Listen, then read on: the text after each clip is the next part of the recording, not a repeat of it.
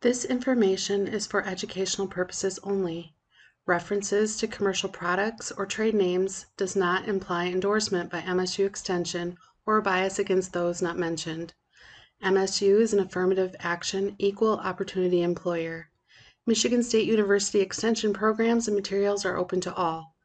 This work is supported by the USDA National Institute of Food and Agriculture Crop Protection and Pest Management Program and through the North Central IPM Center.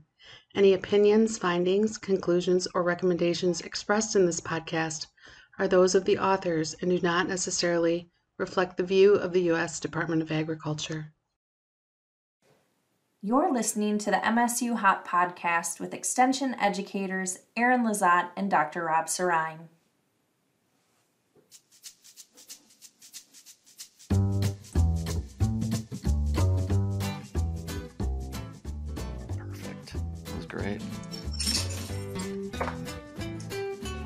Last one. Um, Mr. Mark Trowbridge. Mr. Mark Trowbridge, we've known for a long, long time.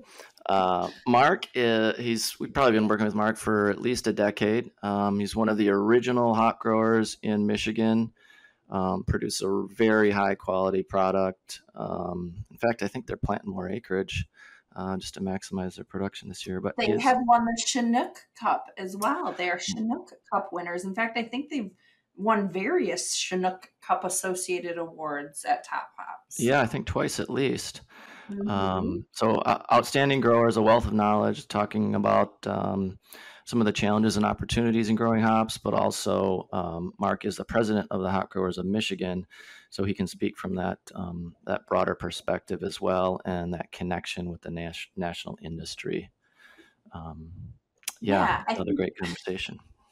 Yeah, he so Mark was one of the original founders of Hop Growers of Michigan, which is the grower group, and he'll talk more about that. But it's you know the grower group that represents the industry, and I think Mark's always really passionate and motivated about service to the greater industry. And it's so critical um, for us at the university to have those industry partners that are engaged, that are active, that, you know, want to work together, share information, make connections. And so Mark's been an awesome ally in that. And we really enjoyed this conversation with him. Hopefully you will too.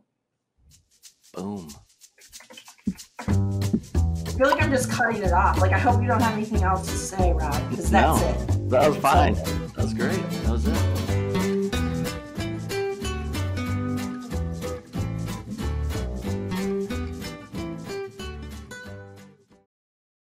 Erin and I are really excited to be talking with Mark Trowbridge today.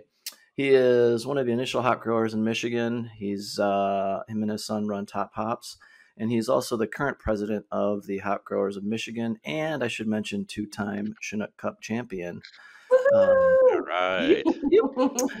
so, Mark, can you introduce yourself and maybe let us and everyone else know how you got into hops and how you're connected with the industry? Sure, sure. Be glad to. Um, well, I have been in the hop business with my son Sean for nine years now. Um, and we probably researched uh, hops a couple years before that. So we're looking at about 11 year uh, mm-hmm. term of uh, of hops. I am a retired engineer from the automotive industry, uh, so that's my background. My son has a degree in biology and an interest in plants and outdoor life, mm-hmm. and uh, we actually picked up a a re- retired skilled tradesman that's a friend of mine and neighbor.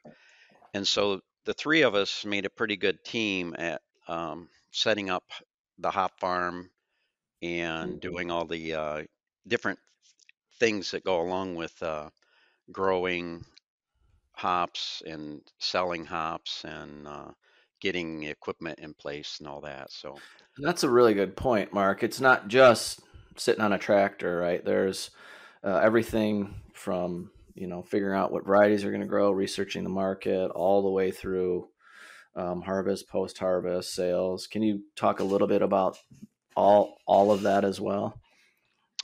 Um, of course I can. You'd be delighted, right? Yeah, I'd be delighted. Um, well, like I say, there there there is the need for a lot of different uh, talents, uh, different hats that you wear, and so um, Sean and I and Dave, and Dave is the uh, third part of this. We always referred to ourselves as a three-legged stool, and uh, without you know any one of us, uh, the business wouldn't succeed. So uh, Dave brought to it the ability ability to make a lot of things that are unique with the hop industry. Um, like it is, like you said, it's so much different than row cropping or dairy because you know those are uh, out there. People can go buy a tractor, you can buy a disc, and you can buy pretty much everything you need. But with uh, putting in a hop farm in Michigan, um, we were pretty much sketching things up and fabricating a lot of things uh, mm-hmm. year after year. Um, my son uh, had to obviously learn a lot, um, and a lot of that thanks to uh, Michigan State University. Um, made available a lot of information, educational opportunities. Um, you know, we participated in the Hop and Barley Conference and uh, went on their bus tours, and we've over the years, and we continue to learn um, how to get better yields and higher quality out of the plant. Mm-hmm. So that's and then the uh, sales is probably becoming a key to success in hop mm-hmm. farming because mm-hmm. uh, a lot of people um, wanted to grow hops and be hop farmers, and they were able to do that, but then they weren't able to uh, make a profit or at least get their money back because they they hadn't really thought through how they're going to sell it and what they're going to sell it for and who to. So um, my son Sean has been a tremendous resource for that because he um, he likes to talk and he likes to drink beer. So uh, that that really helps when uh, you're going around to the breweries and uh, usually you're sitting down with a brewer, not with somebody that's in purchasing or you know the owner. A lot of times it's uh, the guy that back there that's um, grabbing the bag of mm-hmm. hops and ripping them open and throwing them in the pot. So mm-hmm. Sean has done an excellent job of going around, uh, spending a lot of time knocking on doors and sitting down with uh, our customer and establishing that relationship that is uh, critical to uh, remaining in the hop business. That's a really good point. You know, we um, we did some research with some of your hops up here, and the brewer that we were working with. Um, there's a lot of different factors involved, and and he he was very complimentary of your the packaging in particular uh, of the hops of your guys' hops um, compared to some others. So, um, can you talk a little bit about um, you know aside from growing, like how that picking harvest, uh, kind of post harvest, and how you fine tune that over the years? Because there's a lot of different factors involved, not just again growing or drying. Now you got to be thinking about: Are we pelletizing these? Are we we using proper packaging and that sort of thing? Because brewers really look for that. Yeah, I'm glad you brought that up because a lot of people overlook that. And mm-hmm. to be honest with you, we put a lot of effort into packaging uh, to make it very consistent and presentable. And as basically, we do 100% 11 pound bags. And we put a lot of effort into, we actually, we changed our box size about three times to get it as small and compact as possible. Uh, we're consistent with our labels. You know, we actually put a mark on the box when we buy them to where the labels go. Mm-hmm. And uh, just a lot of attention to detail. And I think it shows when people mm-hmm see us show up with, uh, you know, whether it's three boxes or 30 boxes, everyone looks exactly the same. They're taped the same. The labels are in the same place. And um, the bags, when they rip the bags open, you know, they're all vacuum packed and look mm-hmm. consistent. Uh, some of them aren't, you know, we, we don't accept the fact that some of them be drawn drawn down vacuum really hard and others would be a big pillow. Because um, if I'm a brewer and I rip open five boxes and each bag looks a little different, I'm going to wonder, you know, what are hmm. these guys doing? Where else are they inconsistent in their practices? yeah, yeah, you're right. I mean, it's it kind of reflects how you run your whole business. And to be honest with you, there's still people out there that are um, they're vacuum packing stuff and putting it into a box that they got from the hardware store and walking up to the brewery with it. It's just uh, it's kind of crazy, you know. And they Yeah, might have handwritten labels and things. that's really interesting, and that I think that's really important. Uh, I was touring around with some guys from the Hop Quality Group, um, doing audits, and they'll look, they'll go in and look at the the harvest facility, the processing facility, and they'll look around and you know, is there tools laying around on the floor, um, or you know, are are things everything's in their place? Is everything well maintained? Is it clean? Because they that's what they're looking for. That's what they're used to at a, at a higher level, uh, albeit you know working in a brewery, it's a different situation. But they want they want all their raw materials to be you know sourced, um, abiding by food safety rules, and and have everything in their place as well because it is a reflection on um, on the work and on the product. So I think you're exactly right, Mark. Yeah. Yeah, that was really one of the reasons we, the Hop Growers of Michigan, uh, did the ver- verified source program hmm um, because it focuses in on procedures and having s- you know standard operating practices um, and like you said just things about if you have a broom for example here at our farm and, and this is part of the verified source is if you have you know a broom that you, where you let's say you have a drier area and you dump hops into there and then you broom uh, those hops that you know didn't make it into your uh, chute you can broom them hmm in. Um, we label the broom that says that's what that broom is for and it can't be used for anything else. So you don't grab that broom and then go you know sweep out the driveway and then the next day hmm you're sweeping hops with it. So yeah you're right. When um, the quality group walks through and they if they see a broom you know they're going to want to know is that going to be used on my hops? And if you can't show that you have and this is just one example but if you can't show that the broom that you do use on hops isn't somewhere already labeled and identified for your your employees then they got to suspect the worst and that you don't really treat your hops any different than you treat your driveway.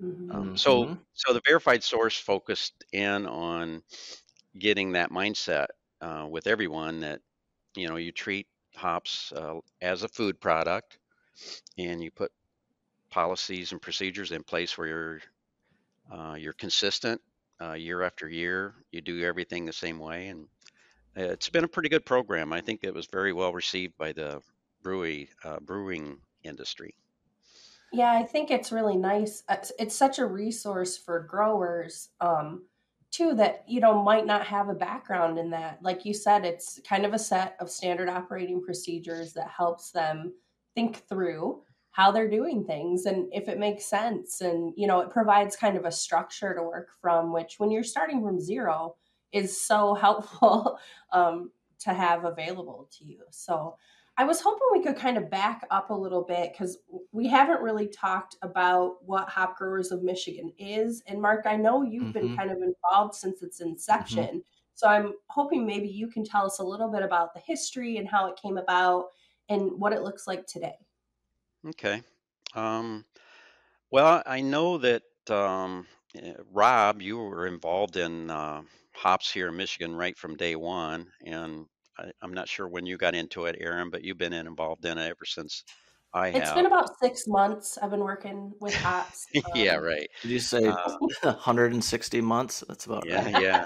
S- Seems like forever. But um, when when we got into uh, the business and we have treated it like a business, um, there were meetings being conducted, uh, facilitated by um, I can't remember the name of the group, but there, there was an effort to basically try to get a handle on uh, the hop industry in Michigan and where it was going, where it was heading hmm and and part of that is because uh, getting hops from the field to the finished product that the brewers need involves a lot of capital investment and a lot of uh, unique practices, especially the pelletizing and packing.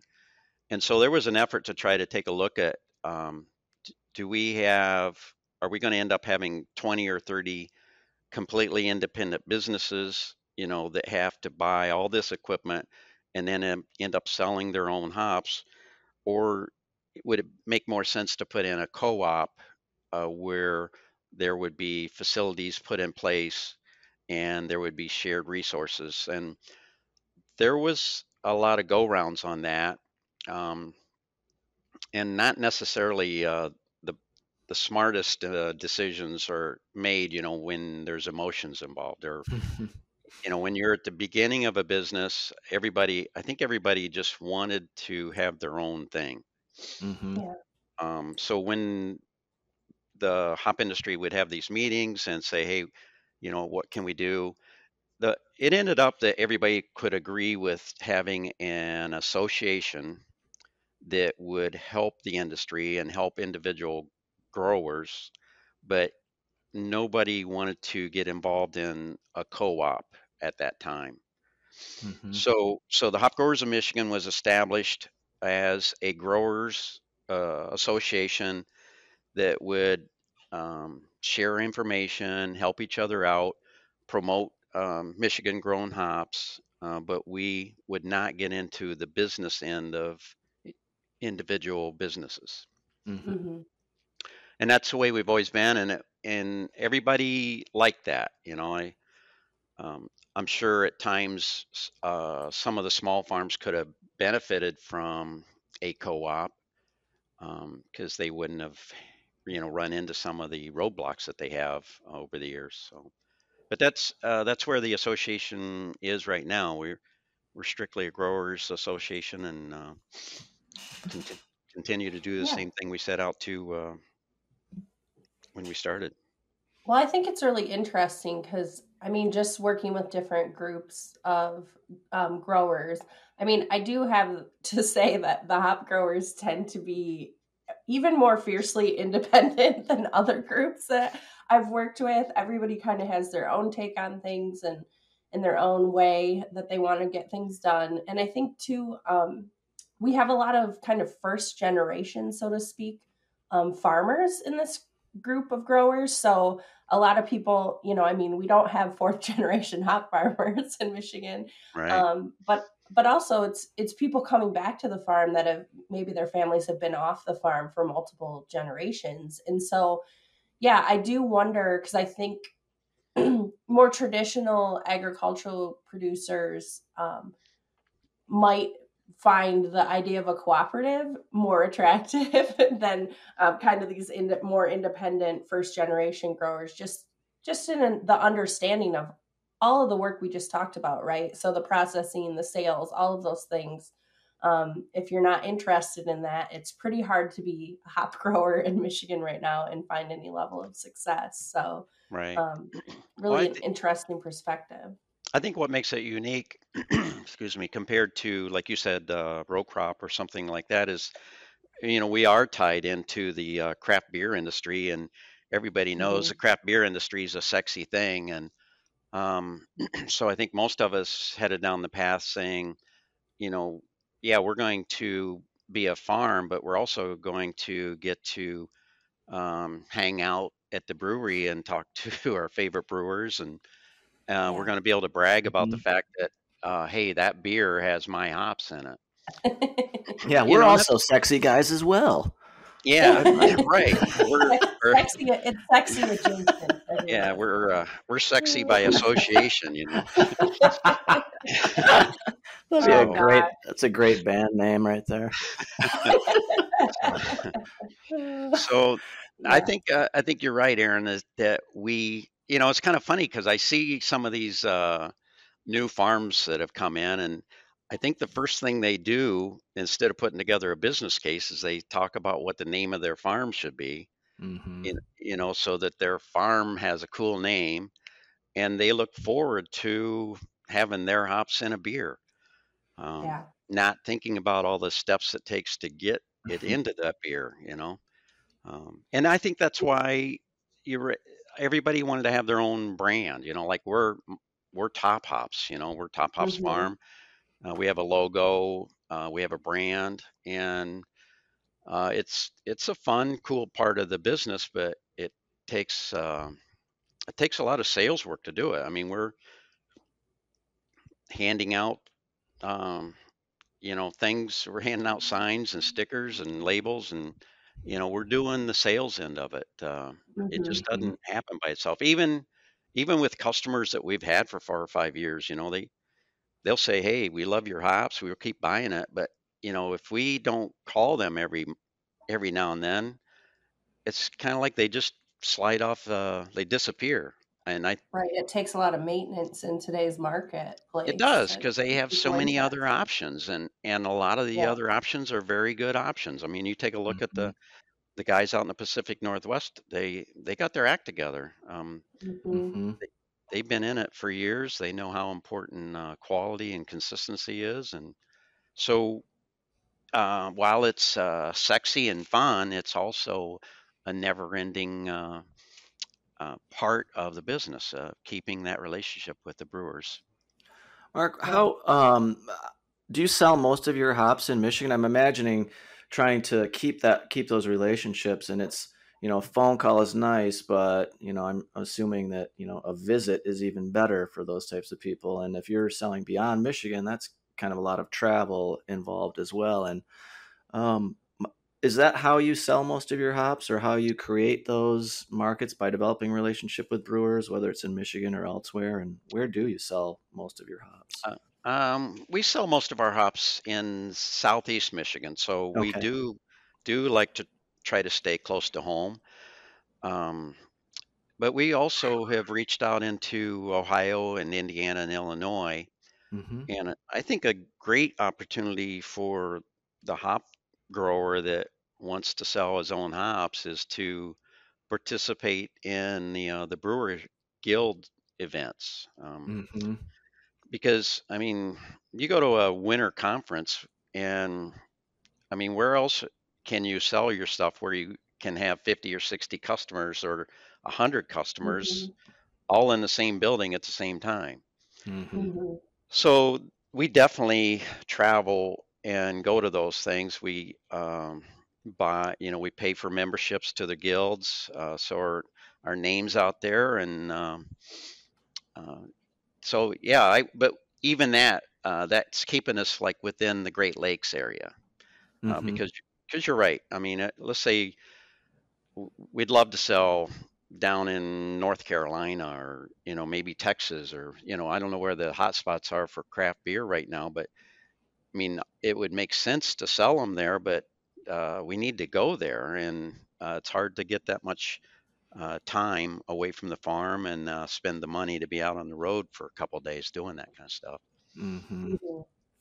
Well, I think you guys are kind of lucky where you're located down there because, you know, you can, I mean, we talk about the definition of local a lot, you know, but you can probably be perceived as local to, you know, a large, dense population area in Southeast Michigan, even Southern Michigan, you know, across the bottom of the state.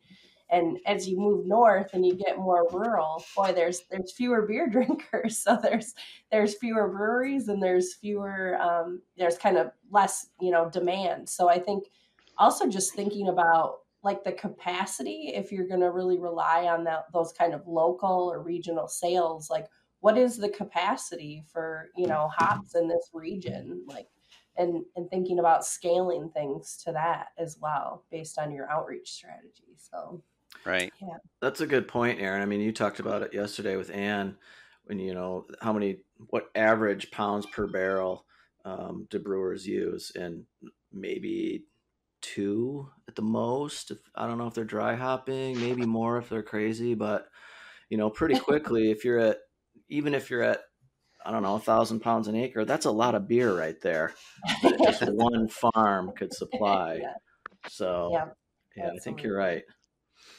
And and most of us uh, in Michigan are smaller farms. You know, we're looking for that niche market. We're a boutique supplier, and hmm you're right. The so so we're not going over to Bell's and Founders to sell beer. We're uh, going to you know the little mom and pop shops uh, that are in the neighborhood that might only be brewing. They might be doing 300 barrels a year. hmm and that doesn't consume very much hops. No.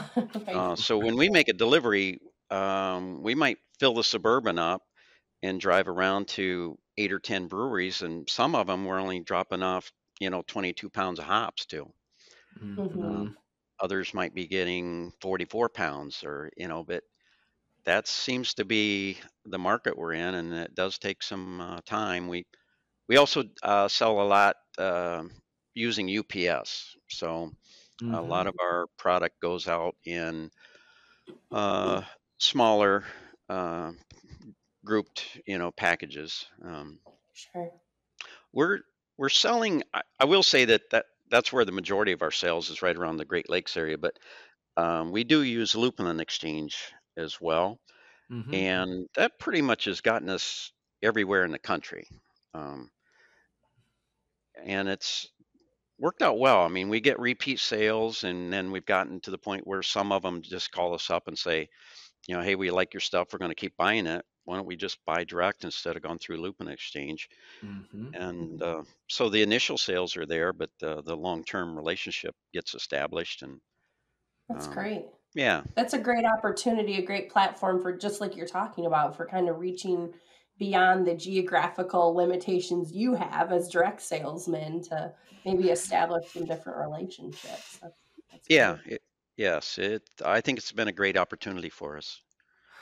And so, Mark, do you think that, you know, especially those brewers who um, might not be at all concerned about buying local hops from Michigan, um, say you're selling to somewhere in Texas, they found you on the Lupulin Exchange, and they keep coming back. Is it obviously you're you're producing a quality product, but is there something different about the flavor uh, of Michigan hops that you've heard brewers like, whether it's a certain terroir or um, I don't know, a different aroma that they they experience because as you said, they could be buying probably the same varieties of hops from somewhere in the Pacific Northwest. Why do, why do you Mhm. think they come back to you guys? Um, I think the aroma. I don't know if it's necessarily being different, uh, but the I think the uh, amount of aroma. Mm-hmm. um, which can lead back to you know the timing of your harvest and Mm-hmm. how you dry and so i think you know we have we're a 17 acre farm you know or 20 acre farm and we have our own dryers here you know that we can walk out to the field and try to optimize the exact day that we're picking our chinook or our cascade or our centennial to make it so that we think it's the best it should be, you know, and we can get samples and so we have an advantage over somebody that's doing two or three thousand acres. Um, Mm-hmm. we can we can delay picking a field uh, because you know we have the ability to do that. And the same Mm-hmm. thing with drying. Uh, we we dry at 100 degrees F, um, but we Mm-hmm. take two days to dry. Uh, the big guys out west can't. They don't have that luxury. So I mean, they might be drying at 125 or 130 degrees F, and they're losing some of those. Um, at least I say, you know, this is part of my sales pitch here, but uh, they're losing some of that aroma. I Mm-hmm. mean, grant, granted, they're still putting out a good product, but I think that's enough to separate us from uh, the big guys. Is those two, um, those two things right there just allow us to be a little bit better. That they can notice it, you know, when they rip those bags open, they get the aroma. I think that's why they buy us is, is because of the amount of aroma and and the appearance of the product versus us being different. Mm-hmm. Do you ever have brewers come out to the farm? Oh yeah, yeah. In Mhm. fact, And they like pick what they want, or Um, no. Um, I mean, we we have them out here to show them the hops. We walk through the hops. Ideally, they are okay. coming out right at harvest time, so they they can go out and pick some cones off and rub them and smell them and get to experience the hop farm. Um, and we do some, you know, wet hop sales, uh, but it's Mm-hmm. usually just, uh, to be honest with you, it's a very small portion of our business. So we, I think last year we sold to 12 somewhere around 12 or 16 different breweries some wet hops but the quantity i mean we probably only sold them maybe 30, 40 pounds of hops. Mm-hmm. Got it. Okay. But so they're just doing it to kind of be involved in the harvest ale thing. Mm-hmm. It's not uh, a big portion of their business either. It's just kind of, a, I think, one of those fun things that brewers like to do. We like to do it. Um, I, I think that's pretty cool because you know when we talk about people being removed from agri- agriculture and you ask a kid, well, where does the chicken come from? From the grocery store. Um, you know, and so even you would think, well, brewers, their their their product is, you know, hops is such an integral part of their product, yet because in the past so much of the hops have been grown out in the Pacific Northwest, a, a lot of these smaller breweries or tap rooms haven't had the opportunity to even get out and see hops. Uh, So I think that that's a really cool thing that you guys are doing. yeah, it's it's fun. You know, it's it's kind of rewarding. It's definitely rewarding for us to have them out here. And we've um, up until COVID, you know, we had a couple years in a row where we did a pig roast here, and we tried to get as many customers here as we can. And um, it gets all them together. It gets them opportunities to see our farm, you know, all the way from the Mhm. field out to our pelletizing room, and uh, basically to help pay them back for uh, being loyal customers. So you couldn't we'll put a mask on the pig. yeah, we we tried, but it kept getting burned off. Yeah, so, well, you know, it's like so much of this stuff, it comes back to the relationships, right? The relationships you develop and maintain, and, you know, that translates into hopefully long term partnerships where everybody benefits. So I love the idea and and that it is regional and so those people can physically visit the farm. I mean, I think that's that's great. Yeah, yeah, it's it is a good opportunity, and like you say, they they can buy from the guys at Pacific Northwest, you know, all the time, but Right. for them to actually go out and get a tour of a farm is it's very expensive for them to go out there and justify the the expense and the uh, days away from their brewery. You know, here they can, you know, most a lot of our customers can drive here, you know, spend a nice day here and then drive back home without any issues. So, hmm Mhm. What, uh, Mark? What what different cultivars of hops do you grow, and which one is your favorite, or do you have a couple favorites?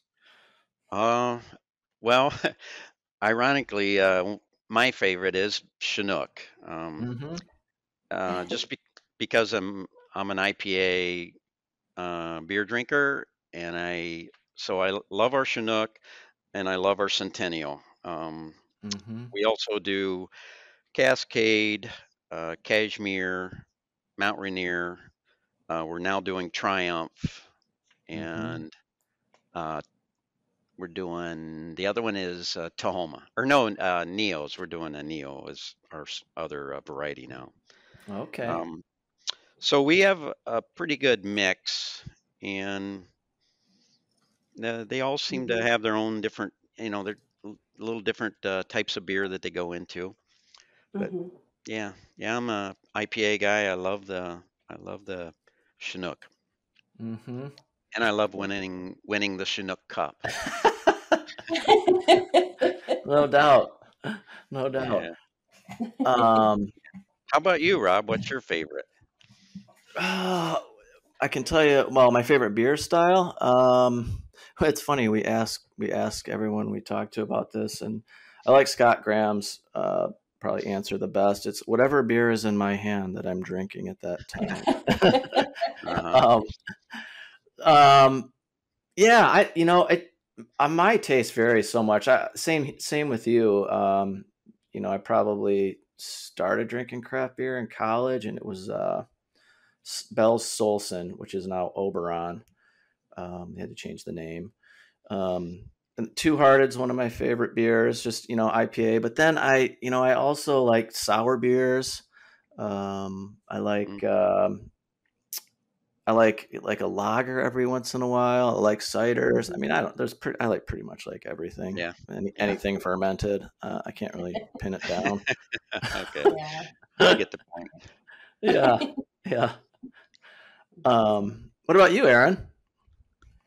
Well, I always tease um, people and say that my favorite beer is vodka, but in, in all ser- in all seriousness, I mean, I, you know, I I'm kind of the same. I mean, I do love an IPA. I also love a really well done pilsner. Mm-hmm. I think it's really hard to do a pilsner well. I mean, I like to try things like pilsners and some of those lighter ends of the beer scale at microbreweries because I think it tells you a lot about how nuanced the brewer is with their palate and and the way they're blending things and creating flavors because it's so hard to hide issues in those beers right off mm-hmm. flavors and things like that um so i really enjoy like checking those out and then like maybe an ipa but you know i i love the idea that you can you know if i have a couple ipas that's a lot so um I, it's just like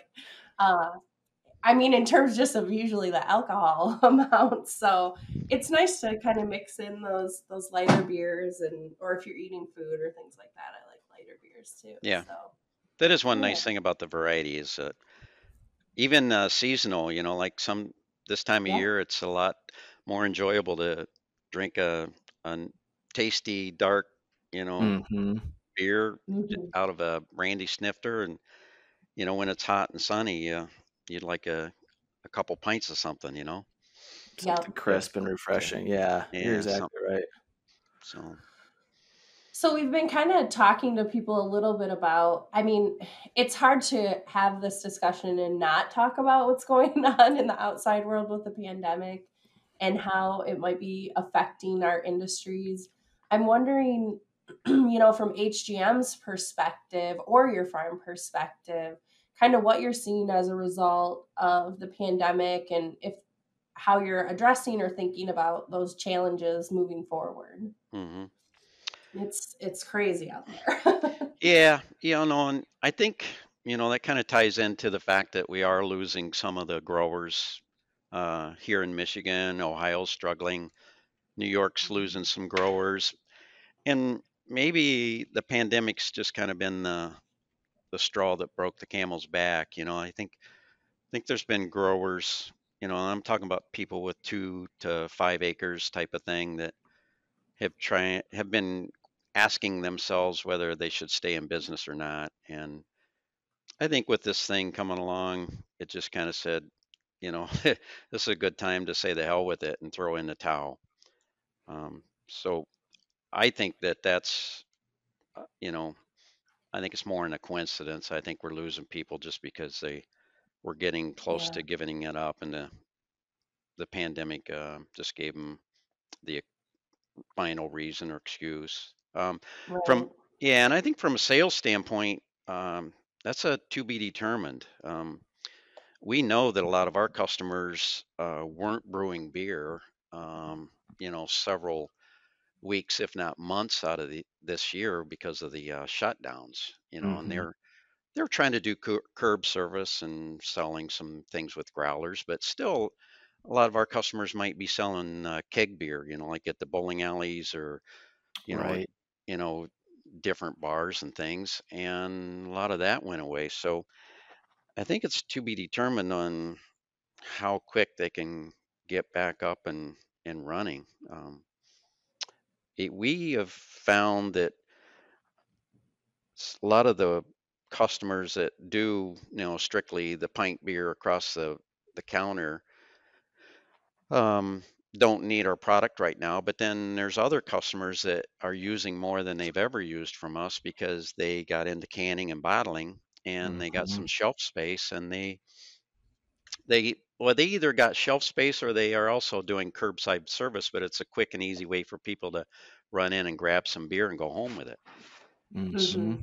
so we've seen that some of the craft beer industry is doing quite well it all has to do with uh, you know where they're canning and bottling and uh, they you know they got that reputation and the following for people to want to come and buy their stuff I, so bottom line is it's a to be determined. I think we're, yeah. we're going to learn a lot over the next uh, three to six months. Yeah, I mean, it would be nice if you know. I think Fauci said today that he's hoping by April, if things are ramped up, that everyone will have that wants one will have had a vaccine, or at least the first one, which is an accelerated timeline from the last time I looked. So that would be really nice going into summer if you know things were back open again and because i think people are going to be ready for it after especially after the winter but also after just not being able to go out and enjoy a beer Yeah. mark is there anything else that uh you know the people listening should know that uh we haven't mentioned or that you haven't mentioned we haven't asked Any uh, words of wisdom? Uh, not, you know, I don't know, nothing uh, significant. I I will say that uh, I think the Hop Growers of Michigan, you know, continues to uh, hold its own. It, it's uh, difficult at times, you know, because it is a 100% voluntary organization. Mhm.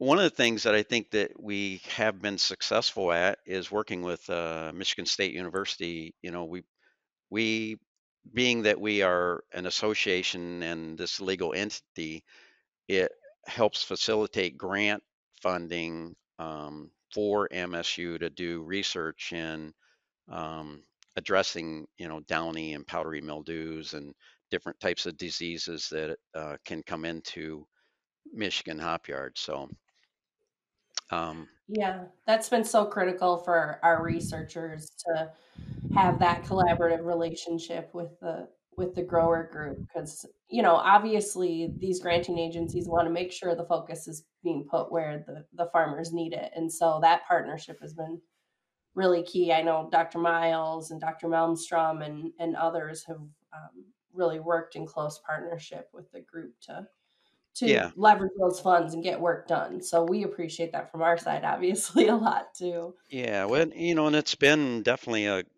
a good work working relationship where uh, MSU has um, the interest or the desire to help the hop growers and the fact that hop growers in michigan is you know we're all in the same box you know like the the way we were before the association was formed uh, we were you know a bunch of kittens running around and trying to get us all in the same box was impossible. Um, so now at least if somebody says you know hey let's talk to the hop growers association there there's some um, organized group rather than let's call hop, hop farm a and then hop farm b and then hop farm c and see if we can get a consensus on what we ought to be doing uh, so I think that's super important. I think you're right, Mark.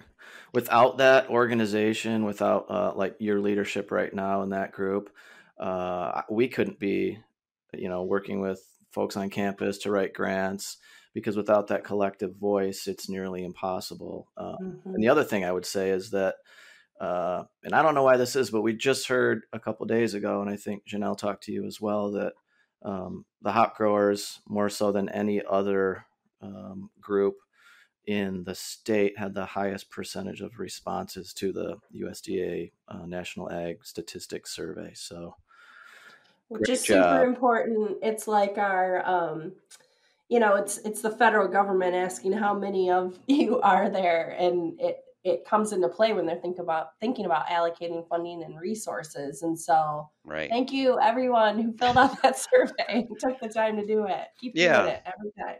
Yeah, I think that I think it's great. And it shows I, one of the things I think it shows is uh, there is a huge commitment to an int- you know to be a hop farmer. That It's just a huge Mhm. commitment, not only financially but your work. You know, got blood, sweat, and tears in it, and all of us want to be successful. So I think uh, you know we the association kind of encouraged everybody to you know do those responses and uh, everybody was willing to do it. Um, i'm anxious to see the numbers. Uh, i hope uh, they you know the results are published soon and me too, because that's something that really difficult to get a grasp on. Um, we can call everyone and we can guess. You and I have done that in the past, um, but you know, having having those reports will be really really useful.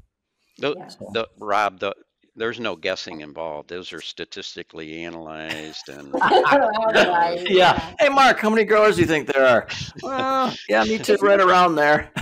yeah If yeah you right Squint your eyes and rub your chin while you're coming up with a number. I don't think that's very defendable, but yeah yeah. We're probably close. yeah So, What- Mark, if people are interested in learning more about HGM, where can they go? Uh, we do have a website and uh, we have a Facebook page. So, or they can call me. Um, Mhm. our yeah, our contact information should be on the uh, website. I'd be glad to talk to people about it. Um, Mhm. and you know, like part of it is, uh, you know, when, when you join any association, you kind of say, "What's in it for me?" Uh, you know, am I getting value out of this expense? Um, our fees right now for, for an annual basis, I mean, we're talking around 150 to um, 250 bucks per year, and you know, so that's always everybody's. That's always one of the things you say. Am I going to get my money's worth out of that? What does the association do? And I know, in addition to the work that we talked about with MSU, we're trying to get uh, some funding now for uh, marketing of Michigan grown Mhm. hops. And Mhm. and again, um, I myself, you know, Top Hop Farms, I can't submit a request for a grant that would give me money to promote my business, but the Hop Growers of Michigan, as an association, can go to request funds that would promote our, you know, hops grown in Michigan, and so we're doing that. Uh, we Mhm. are applying again for um, marketing funds to help promote um, Hop Growers of Michigan's products, um, not only within the state of Michigan, but probably uh, you know across the Great Lakes area or areas that people um, say we should be going to. Mhm. So And HG, HGM also. So, can you explain? And I could have this wrong, Mark, but membership in HGM, which pays up to the national organization of HGA, also gives you access to their resources, correct? that's correct. Yep. Yeah. So So, so there's in- some member only resources there that are really great to take advantage of, especially for new people. That's correct. Um, there's a lot of things that, uh, a lot of resources that you can use. They have the um, uh, Good Bines program that they've been Mhm. adding to on their website that are uh, tools to, you know, basically back to what we were talking about earlier to help farms uh, put some consistency in the way they do things. Um, the other thing about Hop Growers of America is, uh, again, it's one of those things where you don't have to pay and you don't have to get involved, but you're getting some of the benefits of all the research that they do out there. Um, Mhm. what I mean by that is they, uh, you know, they have a tremendous amount of resources out there that are addressing uh, diseases and and uh, mildews and things that show up and insect infestations and things like that. They're doing that, and that knowledge becomes available to us. So, you know, for me to say, yeah, hey, that's benefit. I'm willing to throw in some money for that because it does help me. Um, and you know, it's and just that, a good thing. Yeah, we actually interviewed Anne yesterday for the podcast series and you know the work that they do around maximum residue level harmonization and the photo the produce safety rule FSMA rules and stuff. I mean they they really are kind of a sentinel lookout for all people involved in the hop industry across the US and I think you know what's what's been really great to see is I think, you know, as Michigan and these other emerging or re-emerging regions came online, they they really kind of spread out their wings to cover everybody. You know, I think they're working hard to think about, you know, the growers in these new regions and how they can support them as well. So that's been really nice to see. Rob, what what's going That's on there? that's not on- me. Sorry, probably That's the not me, UPS man. We talked about that. talked about that yesterday. Yeah. Um, I, you know, I think that another thing, and um, I don't think we talked about this, is that Hop Growers of Michigan. Well, Michigan is one of four states that are state members of Hop Growers of America, which you know, Mhm. Washington, Idaho, and Oregon, and Michigan. So that also means that because HGM contributes to that um, and pays uh, quite a bit of money each year, and that's what a lot of these dues go to, uh, is that we have a seat on the board at the national level, so that some of the needs that we have are um, can be conveyed at that level as Mhm. well. So Yeah. I think that's another super important um, reason to be a member of Hop Growers of Michigan.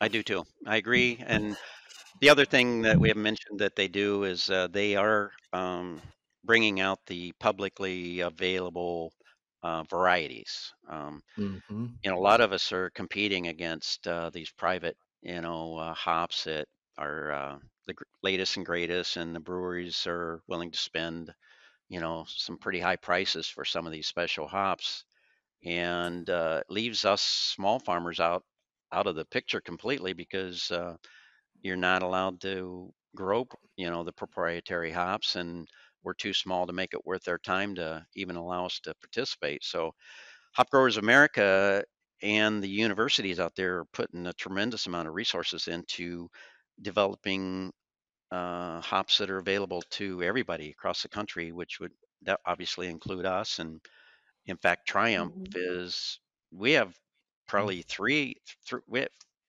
right? We actually have four hops at our farm that were developed and released uh, as a result of Hop Growers of America's work out there. Mm-hmm. Mm-hmm. Yep, we talked to John Henning the other day too, and Yeah. um, yeah, yeah. Well, thanks, Mark. Really appreciate your time. I'm gonna go see if my dog attacked the UPS man. I, not. I, d- I just do want to throw in there that the website is hopgrowersofmichigan.com. Very creative, you guys, but easy to find. And I think um, there's lots of great resources on there. So if people are interested in learning more about HGM, you know, take some time and check it out and give Mark a call. Like you said, he's listed on there as one of uh, the board members, the current president. So yeah, thanks for joining us, Mark. You bet. Thanks, Mark. My- Appreciate My it. pleasure. Thanks for having us. Uh,